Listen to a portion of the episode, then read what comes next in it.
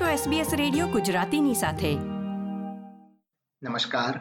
બીજી જાન્યુઆરી બે હજાર ત્રેવીસના મુખ્ય સમાચાર આપ સાંભળી રહ્યા છો વત્સલ પટેલ પાસેથી SBS ગુજરાતી પર. પ્રસ્તુત છે આજના મુખ્ય સમાચાર.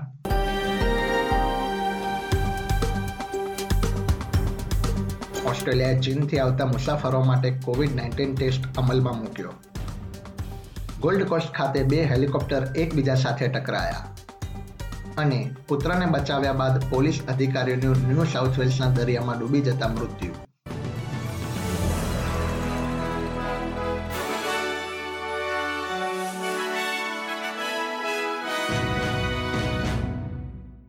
હવે સમાચાર વિગતવાર.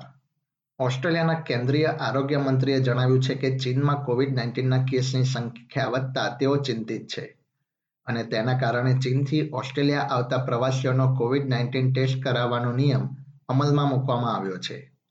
પાંચમી જાન્યુઆરીથી ચીનથી ઓસ્ટ્રેલિયા આવતા મુસાફરોએ કોવિડ નાઇન્ટીન ટેસ્ટનું નેગેટિવ પરિણામ દર્શાવવું જરૂરી છે. ઉલ્લેખનીય છે કે અગાઉ Italy, America, Canada, South Korea, Malaysia, Japan તથા ભારતે ચીનથી આવતા મુસાફરો પર આ નિયમ અમલમાં મૂક્યો હતો. મંત્રી માર્ક બટલરે જણાવ્યું હતું કે ચીનની સરકારને આ ફેરફારથી માહિતગાર કરવામાં આવી છે. જો કે મંત્રીએ ઓસ્ટ્રેલિયા તથા ચીન વચ્ચે મુસાફરીને આવકારી હતી. ફરજિયાત ટેસ્ટની જરૂરિયાત ધરાવતા ક્ષેત્રોમાં હોંગકોંગ, મકાઉ તથા મુખ્ય ચીનનો સમાવેશ થાય છે. ક્વિન્સલેન્ડના ગોલ્ડ કોસ્ટ ખાતે બે હેલિકોપ્ટર એકબીજા સાથે ટકરાયા હોવાની માહિતી મળી રહી છે. આ ઘટનામાં એકથી વધુ મૃત્યુ થયા હોવાની શક્યતા છે. ઘટના બાદ પોલીસ તથા પેરામેડિક્સ અકસ્માતના સ્થળે પહોંચી ગયા હતા. ગોલ્ડ કોસ્ટના સી વર્લ્ડના મેઇન બીચ નજીક બપોરે બે વાગે આ ઘટના બની હતી. ક્વિન્સલેન્ડ પોલીસના જણાવ્યા પ્રમાણે ઘાયલ તેર લોકોને ઘટના સ્થળે સારવાર આપવામાં આવી હતી. તેમણે લોકોને અકસ્માતના સ્થળથી દૂર રહેવા માટે અપીલ કરી હતી. વિક્ટોરિયાના ઉત્તર પૂર્વીય વિસ્તારમાં એક લેકમાં પુરુષનું મૃત શરીર મળી આવ્યું છે.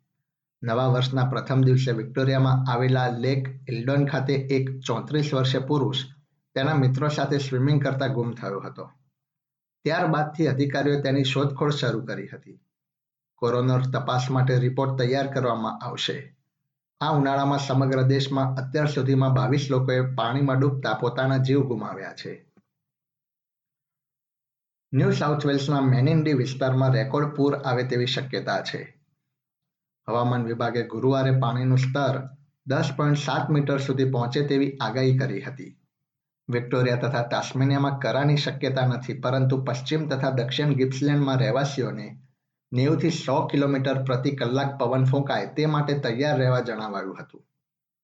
વિક્ટોરિયાના ઉત્તર પૂર્વીય વિસ્તાર માલીમાં આગ પ્રગટાવવા પર પ્રતિબંધ મૂકવામાં આવ્યો છે.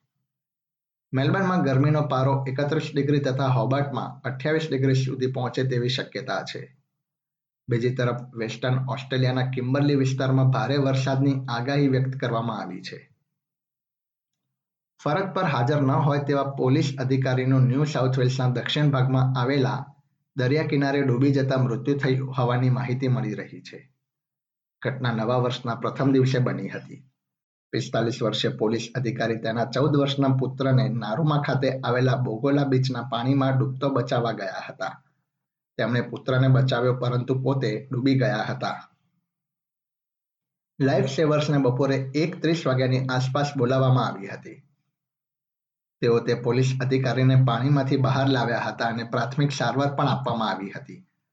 પરંતુ પેરામેડિક્સ દ્વારા તેમને મૃત જાહેર કરવામાં આવ્યા હતા. તે અધિકારી સિડની સ્થિત પોલીસ સ્ટેશનમાં કાર્યરત હતા.